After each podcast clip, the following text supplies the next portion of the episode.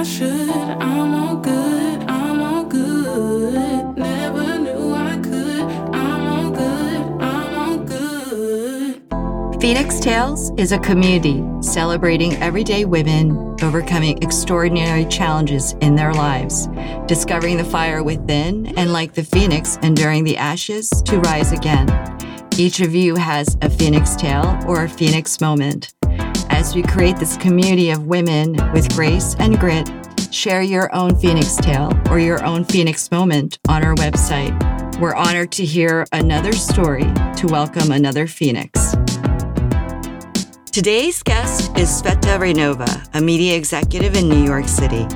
Coming from a communist country as an international student, she faced the precariousness of her status here as world events shape visa policies. Undaunted, she was able to create a life, becoming a U.S. citizen who is fiercely committed to defending the values and ideals of democracy.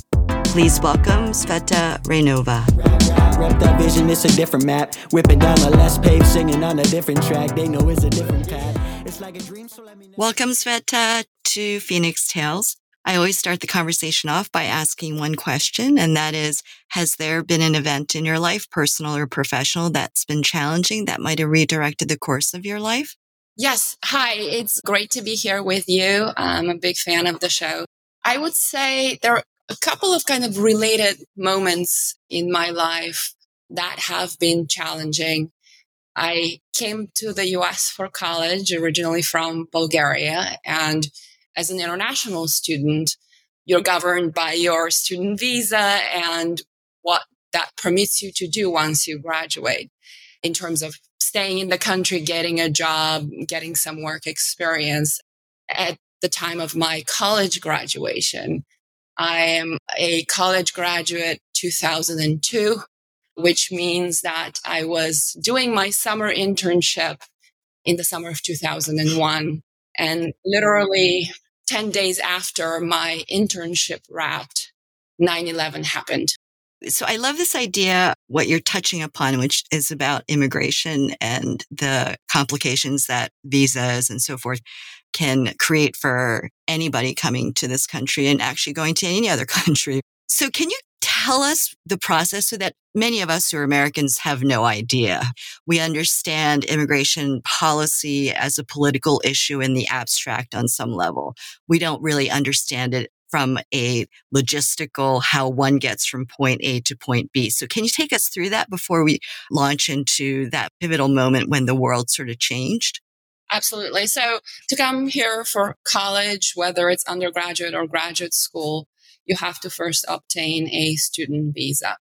Usually the student visa comes with what's called an optional practical training or there's another one of them. I think it's called CPT, maybe career practical training, or there's two types that allow you to do internships during your time in school and then allow you to work once you graduate. You know, it's not the easiest of processes to go through every time I had to do an internship. I had to apply for a permission. I had like 12 months allotted as this optional practical training. So I had to apply to use a portion of it for a summer internship.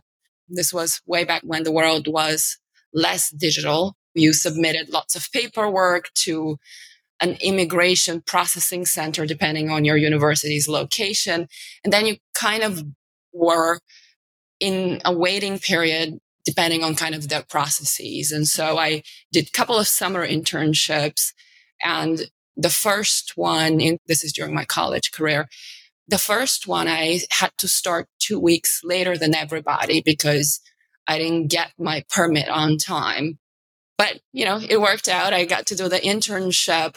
Then I did a second one, which basically meant that out of my one year, that I had six months left that I could use towards a full-time job, which meant that basically I had to look for full-time opportunities where the company would then be willing to sponsor me for what's known as a work visa.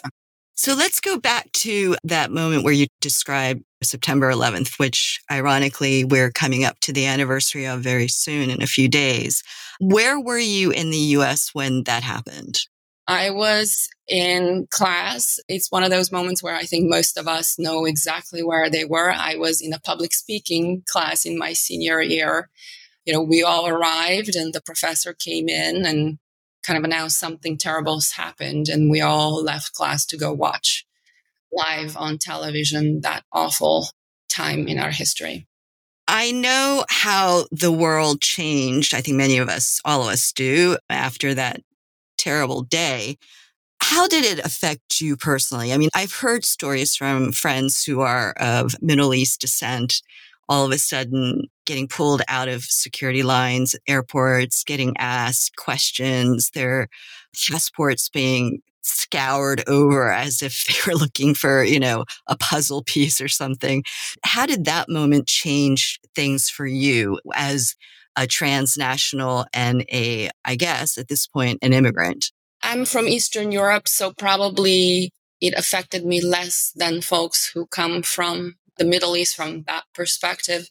I do recall that there was a period of time when they were checking people's IDs on public transportation. So I remember being on a bus. I, I went to college upstate New York. I was on a bus to New York City and must have been a state trooper or I don't know what part of the police force he was with, but he came through our bus and checked people's IDs, which was unusual. And it did make you feel as someone who's not from here originally, it did make you feel a little kind of anxious from the whole experience.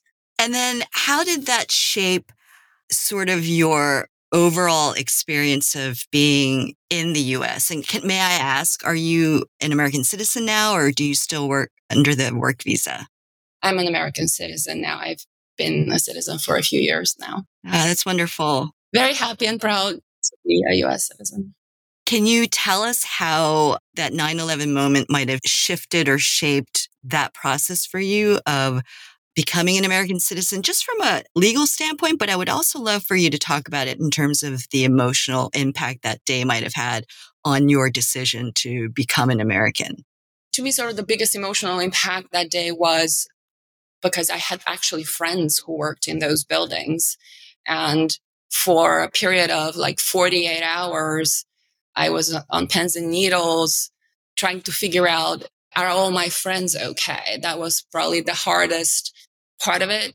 You know, I'd been at the site of the World Trade Center 10 days prior the event and had been sitting in kind of in that common park space in between the towers, having a cup of coffee and really admiring the architecture of the place and also the thoughtfulness of the designers to create this public space. And so the loss of that space felt personal because I loved that place and felt so awful about it disappearing and all the people who perished and all the first responders and firemen who perished as a result. And for a while, I too, like many others, couldn't bring myself to go down there and see the pit that was left. To me, that was kind of the emotional and psychological impact of it. Uh, you know, over the years, as they've developed, redeveloped the site and created a commemorative space and new sort of buildings and kind of public spaces, I've gotten to be able to appreciate that part of town again. You know, from a legal perspective, for me, in practical terms, what this event did was that I was interested in pursuing a career in finance.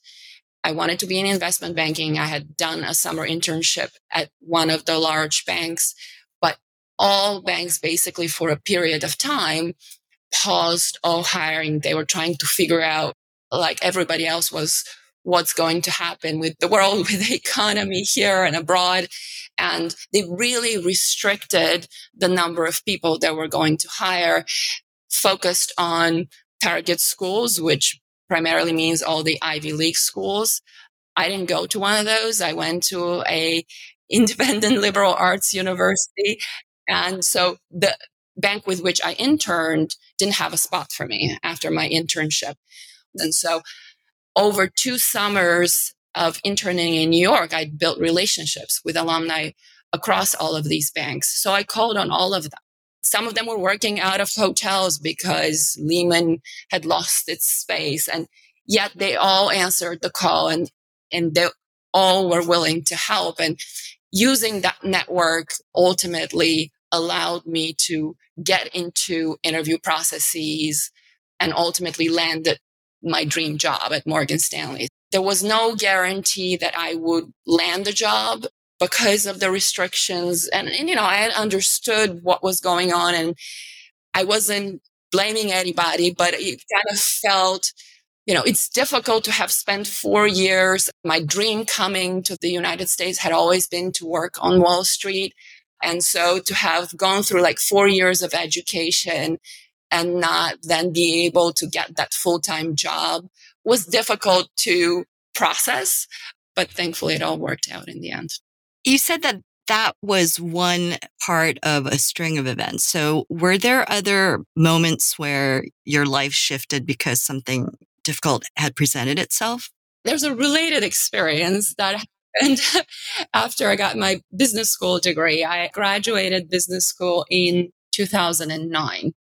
So I lived through the Great Recession in business school. So I went to Harvard Business School and I was graduating from the top business school in the world. And yet there had been such a displacement in the world that I found myself in a similar situation. I interned in London for the summer. I had an offer to go work for a British private equity firm that invested in Eastern Europe. So I was planning to move back to Europe and invest in the region that I'm originally from until Hungary, the country almost went bankrupt.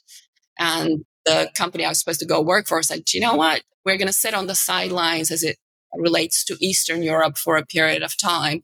And so ultimately that resulted in me staying here. This is connecting a little bit to your earlier question, but in some ways that kind of disruption in the world changed my course because I would have moved back to Europe and probably not become a US citizen, but I ended up staying here and continuing to build a life here and am very thrilled that I had the opportunity to eventually become a citizen.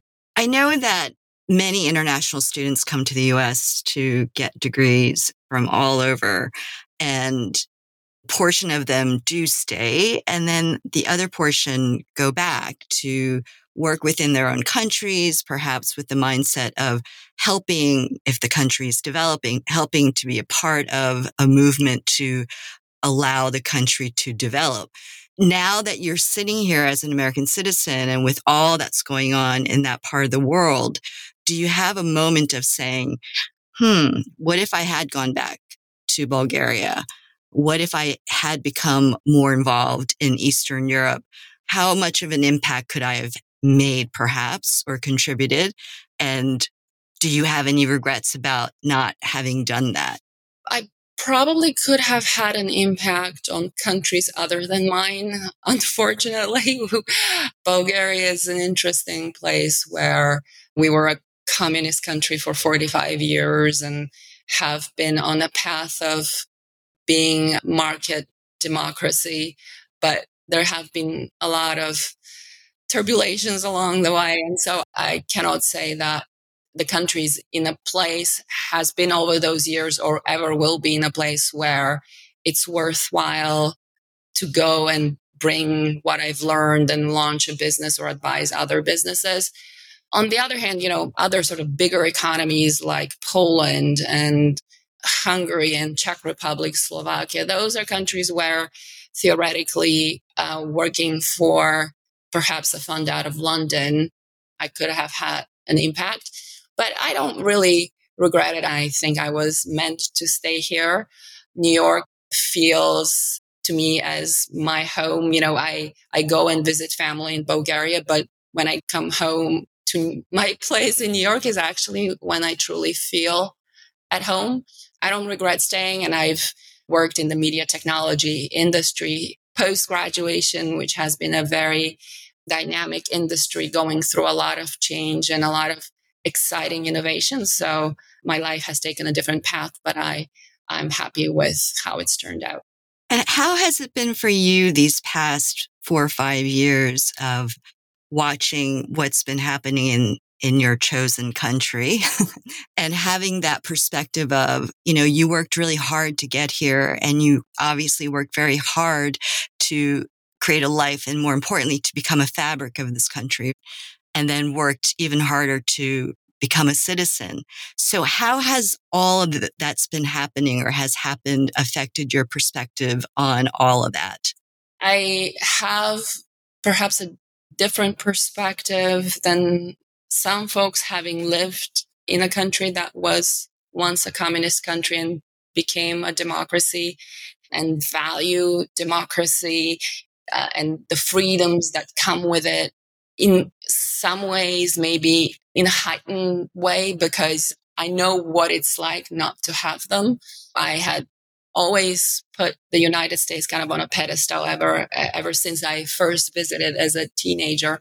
So the events of the last four or five years deeply surprised me. I think for majority of my life here, I could have never foreseen it. Perhaps I've lived in a bubble because I've mostly lived on the East Coast or West Coast.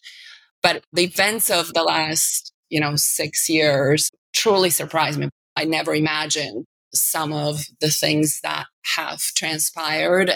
Saddened to see how close we've gotten to potentially lose this incredible democracy and this incredible country that there's none like it in this world. I look at what's happening in the Ukraine and the passion with which the Ukrainian people are fighting for their freedom, are fighting for their democracy, where they're putting their lives in danger to preserve this precious democracy that they had been in the process of building over the last eight to 10 years. And, and it feels like a number of people in the United States have lost this appreciation of this gift that we have of this democracy. It's been difficult to witness and I sincerely hope that we preserve the democracy and over time restore some of the freedoms that were lost in some of the most recent Supreme Court decisions, for example. I think that's an interesting point that you raise. So, you know, for those of us who grew up in this country, we take for granted this notion of freedom or democracy. And we don't understand sort of perhaps the preciousness of it because we've never lived in a society that wasn't open and free. So can you describe the things that terrify you from your experience of having lived in Bulgaria? Like, what are the things that terrifies you about what's happening right now here? What terrifies me is being ruled by an authoritarian leader. And we see this unfortunately now also play out in Hungary, which is so sad to see, but where one person is setting the rules of how the country is run and governed, and there's no freedom of the press, and there's no freedom of elections. I mean, elections during those communist times were just perfunctory function. They were not real.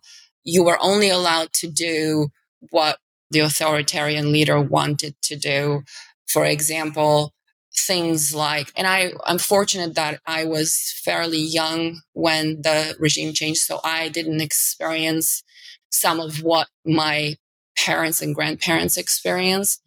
But I remember sort of taking my first trip out of the country to Morocco, where my dad was working, and needing to go first to the police station to request permission to leave the country before we could apply for a Moroccan visa. I mean, this sort of control over your movement, control over the economy and what gets produced and what goods are available. One of the most stunning memories is bananas and oranges and tangerines, whatever, were only imported during the holiday period and they were rationed.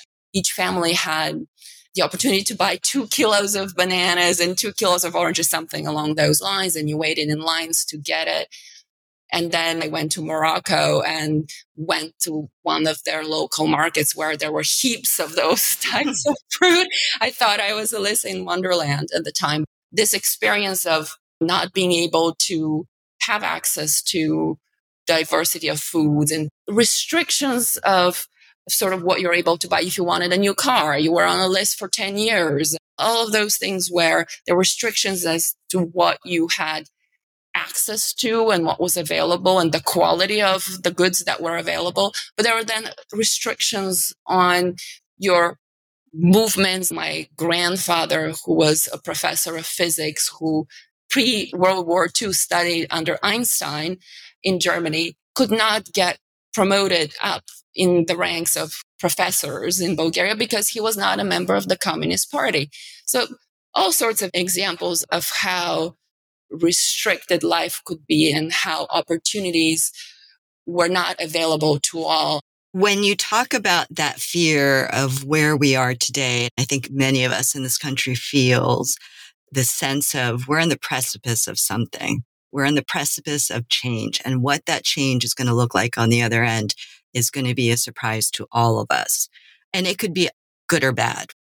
Can you talk about what that feels like for you? I mean, I, I have my fears and I have incredible anxiety and incredible anger about so much that's happening, but I can't imagine having that from the perspective of your perspective of you know personally what it's like and my father knows personally what it's like because he's from north korea so can you talk about that a little bit one of the beautiful things about this country and democracy in this country is that people can organize and make their voice heard and that elections matter and have consequences versus what happens in some authoritarian countries, including my own in the past. The officials who get elected is kind of a pre-decided the way that people's votes get counted is not real. Regardless of whether people vote or not, it doesn't matter because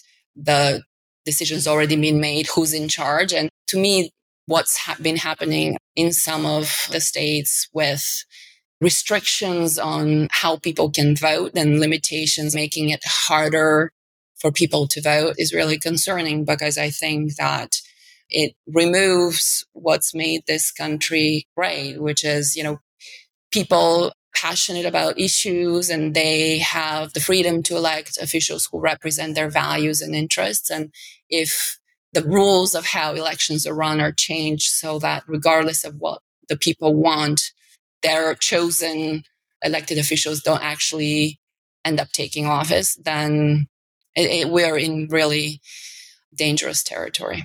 I think you mentioned uh, a couple of moments that might have shaped your life up to this point that you can describe. I actually graduated business school without a job because of what had happened with the Great Recession. So I was living through the same concerns of I only have a limited amount of time that I can look for a job here before I have to leave the country. It was a stressful period of several months. If you could go back to those two moments and think about the uncertainty that you had faced and coupled with the uncertainty was the fear that you wouldn't just not get a job, but that you would actually be kicked out of the country. So can you think about those moments and looking back, would you have done anything differently or you know, you keep mentioning that life happens for a reason or in its own way. But if you could look back, are there certain things you would have liked to have changed? As I reflect generally on my career path, when I was in business school, people favored still going to work for private equity firms, hedge funds, and consulting firms. Those were kind of the three most popular categories of jobs. And I'd been in private equity before business school, interned in private equity during my summer, but focused on Eastern Europe. And so I remained focused on kind of staying in private equity as an industry. If I could do it all over again, I would have spent more time, first of all, taking entrepreneurial classes and kind of operational product management related classes and expanded kind of my horizons outside of private equity and perhaps looked at sort of the media technology space while still in business school and perhaps gone and worked for a startup in that space. So that's what I would do differently. Otherwise, you can't really control what happens in the world, both from sort of a geopolitical events and economic events. It's out of our control. Yeah, it's funny you say that because I was having this thought even 12 years ago or 14 years ago, it was all about banking. Everybody wanted to come out of school and go into finance because that's where the money was. And now all anybody wants to do is graduate and go work for a tech company, right? And that the tech entrepreneurs are now the kingpins of sort of the NAS, whatever, the stock market and all that. So is that kind of your perspective as the world has shifted in terms of where money is being made or how it's being made? Has that also affected your looking back and saying, Oh, I wish I had done more of that? Not for the time period out of college. I still think that doing the investment banking analyst program at a bulge bracket bank is one of the best training grounds you could possibly have.